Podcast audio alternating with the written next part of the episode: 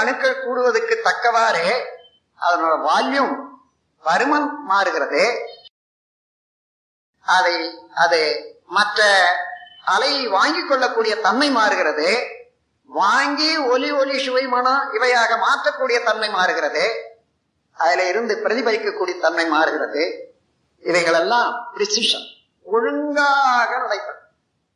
அதே போல ஒரு பரமான ஒரு செகண்டுக்கு ரெண்டு மில்லியன் டைம் சுழற்சி என்று வைத்துக் கொண்டோமே ஆனால் அதே அளவு சரியாக இருக்கும். அதன் பிறகு போக போக போக பக்கத்திலே சுத்த வெளியினுடைய அழுத்தத்தினாலே மையப்புள்ளியாக உள்ள சுத்த வெளி விரிய விரிய அந்த இயக்க வேகம் குறைய சுழற்சி வேகம் குறைய ஒன்றோடு ஒன்று நெருங்கி. அதனாலேதான் ஒரு அணுவோடு இன்னொரு அணு கூடி பல அணுக்கள் கூடி நாம் இன்று சொல்லக்கூடிய நூத்தி அஞ்சோ நூத்தி பத்தோ வரையில வந்த மூலக அணுக்கள் எல்லாம் இம்மாதிரியாக அணுக்களுடைய எண்ணிக்கையினுடைய அதிகரிப்பு. அந்த எண்ணிக்கையை அதிகரிப்போ மிக துல்லியமாக தனி அணுக்களுடைய சுழற்சியினால இவ்வளவுதான் ஒன்றாக சேர முடியும். அந்த ரிப்பல்சி போர்ஸ் இஸ் ரெஸ்ட்ரிக்ட் அந்த பேட்டர்ன் பிரிசிஷன் ரெகுலாரிட்டி என்று சொன்னால் அந்த தனி அணுக்கள்ல எந்த அளவுக்கு வேகம் இருக்கிறதோ அது வரைக்கும் தான் ரிப்பல் பண்ண முடியும். அப்படி ரிப்பல்சிவ் போர்ஸ் குறைய குறைய எத்தனை அணுக்கள் கூடி நிற்க முடியுமோ அது வரைக்கும் நிற்க முடியும். ஆகவே அந்த முறையில பேட்டர்ன் பிரிசிஷன் ரெகுலாரிட்டி என்று எடுத்துக்கொண்டீங்கன்னா தனியாக உள்ளான அதனால கூடிய கூட்டத்தினாலே இந்த பேட்டர்ன் பிரிசிஷன் ரெகுலாரிட்டி என்பது மாறி இந்த உலகம் என்று எடுத்துக்கொண்டீங்கன்னா அதுக்கு ஒரு பேட்டர்ன் இருக்கு அதுக்கு ஒரு பிரிசிஷன் சரியா இருபத்தி நாலு மணி நேரத்துக்கு ஒரு தரம் சுத்துக்கிறது அது மையத்துல வெப்பம் இருக்கிறது. அதுல அந்த வெப்பம் பரவி உலகம் முழுவதும் பரவும் போது பல்வேறு ரசாயனங்கள் உற்பத்தி ஆகிறது. இப்படி எல்லாம் பார்த்தீங்கன்னா பிரிசிஷன் ரெகுலாரிட்டி கரெக்டா இந்த இருபத்தி நாலு மணி நேரத்துக்கு ஒரு சுத்து சுத்துகிறது. அது மாத்திரம் இல்லாத இந்த சூரியனை ஒரு மணிக்கு கிட்டத்தட்ட எழுபதாயிரம் மைல் வேகத்துல சூரியனை அதனுடைய ஆர்பிட்ல சுத்திட்டு வரும். இதெல்லாம் ரெகுலர் இப்படி பார்த்தோம்னா எந்த பொருளை நீங்க எடுத்து பார்த்தாலும் பேட்டன் பிரிசிஷன் ரெகுலாரிட்டி இதுதான் இயற்கையாக அந்த சுத்த வெளியில இரண்டு தன்மைகள் இருந்தனவே. ஒன்று வேகம் இன்னொன்று விவேகம். போர்ஸ் அண்ட் கான்சியஸ்னஸ் அந்த கான்சியஸ்னஸ் என்ற அறிவானது முதல் கட்டத்துல பேட்டர்ன் பிரிசிஷன் ரெகுலாரிட்டி என்று இயக்க ஒழுங்காக ஆர்டர் ஆஃப் ஃபங்க்ஷன் என்ற தன்மையதாக இருப்பது அறிவினுடைய முதல் பகுதி முதல் எழுச்சி.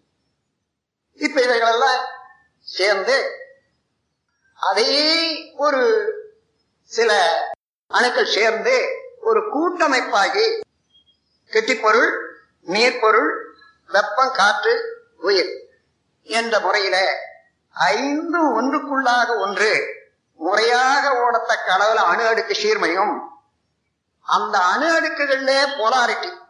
போலாரிட்டி என்றால் இந்த காந்தம் முறையாக சுழல வேண்டுமானால் வடதுருவம் தென்துருவம் என்று ஒவ்வொரு செல்லிலையும் அல்லது மாறிக்கொள்ளி அமைந்து போகிறது.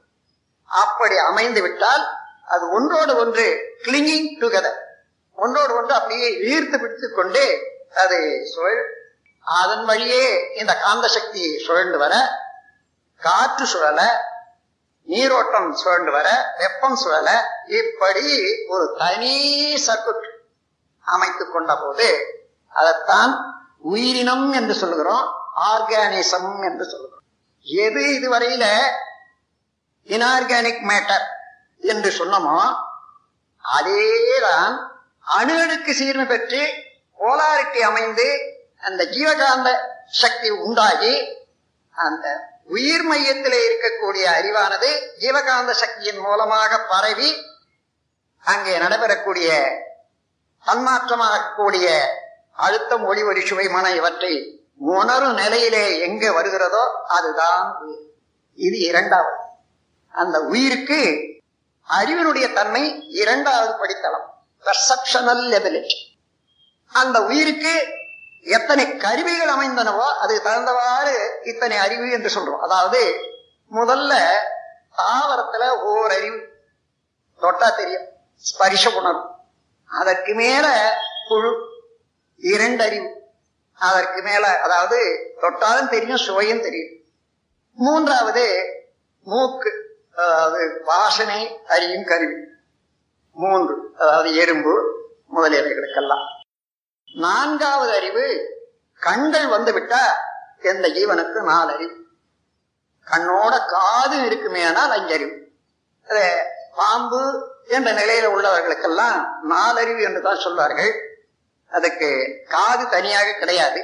ஆனாலும் அந்த அதிர்ச்சிகளை கண் மூலமாகவே வாங்கி கொள்ளக்கூடிய சக்தி பாம்பு முதலிய ஊர்வன பிராணிகளுக்கு இருப்பதனால பாம்புக்கு கச்சவி என்று ஒரு பெயர் உண்டு கண்ணையே செவியாக பெற்றதனால கச்சவி என்று ஒரு பெயர் உண்டு அப்ப கருவிகள் இந்த உடல்ல ஏற்படக்கூடிய காந்த சக்தியினுடைய தன்மாற்றம் அழுத்தம் ஒளி ஒலி சுவை மனம் அல்லவா?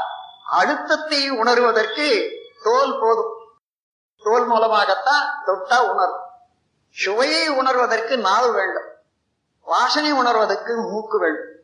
ஒலிக்கு காது ஒலிக்கு கண். இந்த கருவி எத்தனை அமைந்திருக்கிறதோ ஒரு ஜீவன்ல அத்தனை அறிவு என்று சொல்லுறோம். ஓரறிவு முதற்கொண்டு ஐயறிவு உள்ளதுதான் எல்லா ஜீவன்களும் மனிதனை தவிர்த்து. இவற்றில ஓரறிவு முதற்கொண்டு ஐயறிவு வரையில பெர்செப்ஷனல் எபிலிட்டி அதாவது உணரும் தன்மை.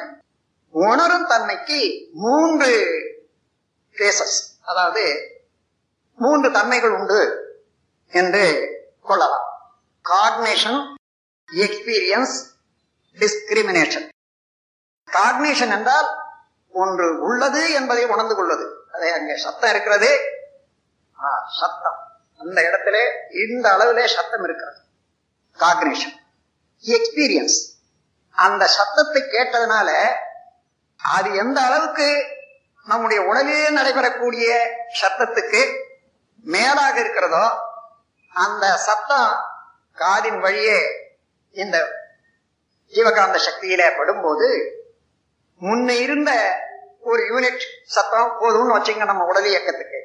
அதுல இருந்து அங்கே பத்து யூனிட் சத்தம் இருக்குமே ஆனால் அந்த அளவுக்கு உயர்கிறது. அக்சலரேஷன் இருந்த நிலையில இருந்து உயர் அதிர்ச்சினால அப்போ முன்ன இருந்த நிலை என்ன? இப்பொழுது நான் ஆன நிலை என்ன? என்பது முன் இருந்த நிலைக்கு இப்பொழுது பரிணமித்த அதாவது உயர்ந்த நிலைக்கும் உள்ள வேறுபாட்டை நம்முடைய நம் உடலுக்குள்ளாகவே உணர்ச்சியாக பெறுகிறோம். நாம் நினைக்கிறோம் சத்தத்தை வெளியிலிருந்து வரக்கூடிய சத்தத்தை நாம் உணர்றோம் அப்படி இல்லை. வெளியிலே இருக்கக்கூடிய சத்தம் நம்ம உடல்ல உள்ள ஜீவகாந்த சக்தியை ஊக்குவிட்டு இந்த level of conversion is raised accordingly நம்முடைய உடல்ல உள்ள ஜீவகாந்த சக்தியை அந்த சத்தத்தினுடைய அளவுக்கு உயர்த்தியது. அப்போ முன்னிருந்ததுக்கு இப்ப இருக்கிற நிலைமைக்கு நமக்குள்ளதுதான் எக்ஸ்பீரியன்ஸ் இதுதான் பெர்செப்ஷன் அதாவது எக்ஸ்பீரியன்ஸ் முதல்ல பெர்செப்ஷன் அது நம்ம உடலையில விட அதிகமான இயக்கம் வெளியில இருக்குமே ஆனால் உடனே அதனால இது பாதிக்கப்பட்டு இது உயர்த்தப்படுகிறது. கன்வர்ஷன்ல மா தன்மாற்றத்துல. அப்படி தன்மாற்றம் உயர்த்தப்படும் போது நாம் உணர்கிறோம் எந்த அளவுல நம்முடைய சக்தி இப்பொழுது உயர்ந்திருக்கிறது.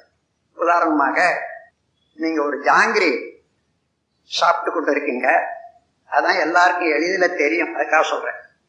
ஜாங்கிரியை நாக்கில் போட்ட உடனே இனிக்கிறது. அந்த ஜாங்கிரியில ஒரு ஸ்வீட் இனிய சுவை இருக்கிற பாருங்க. அந்த சுவைக்கு ஒரு பத்து யூனிட் இருக்கிறதாக வச்சுக்கொள்ளுங்க ஒரு அளவுக்கு. நம்ம உடல்ல உள்ள ரசாயன இயக்கங்களுக்கு இது வரையில உயர்ந்தது ரெண்டு யூனிட் சுவை இருக்கிறது. இனிப்பு சுவை வச்சுன்னா அந்த ரெண்டு யூனிட் இனிப்பு சுவை இருக்கிற வரையில வேற எந்த பொருள்ல இருந்தாலும் நாவல வச்சோம்னா சம உணர்வு. அதனால அதுல ஏதோ சுவை இருக்கிறதாக தெரிந்து கொள்ளவே முடியாது. மேலாக மூன்று யூனிட் சுவை உள்ள எந்த பொருளை நாவிலே வச்சாலும் இந்த நாவுக்கும் உடல்ல உள்ள ஜீவகாந்த சக்திக்கும் உள்ள தொடர்புல நாவில் உள்ள மாலிகுல ஸ்ட்ரக்சர் இந்த அணுகளுக்கு இயக்கம் தொடர்ந்து இயங்க ஆரம்பிச்சு நம்ம உடல்ல உள்ள ஜீவகாந்த சக்திய தொடர்பு கொள்ளக்கூடிய பொருள் எவ்வளவு இருக்குதோ அந்த அளவுக்கு அந்த லெவலுக்கு உயர்த்துகிறது.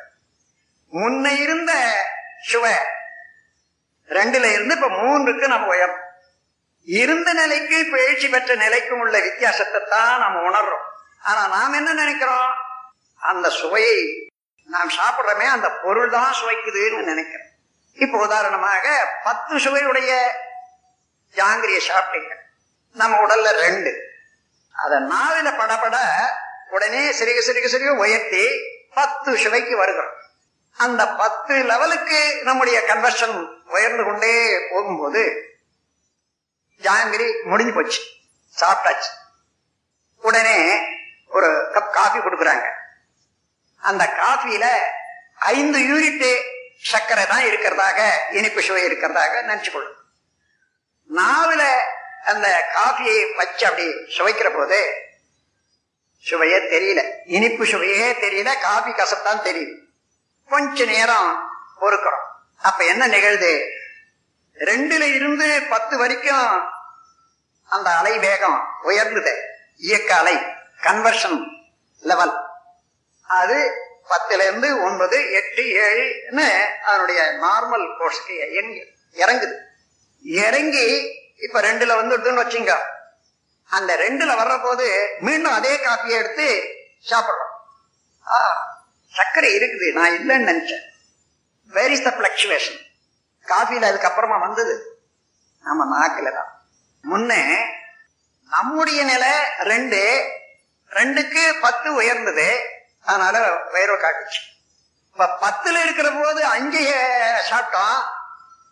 Never minus will be perceived இது ஒரு சட்டம்.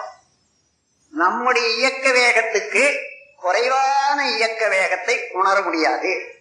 எந்த இயக்கமானாலும் அதை விட நாம் குறைந்து நின்றோமையானால் அப்பொழுதுதான் தொடர்பு கொண்ட போது அந்த அளவுக்கு உயர்றோம் இருந்த இடத்துல இருந்து உயர்ந்ததை தான் உணர முடியும். நம் கடமை அறவாழ்வின் நாட்டத்தே சிறக்கட்டும்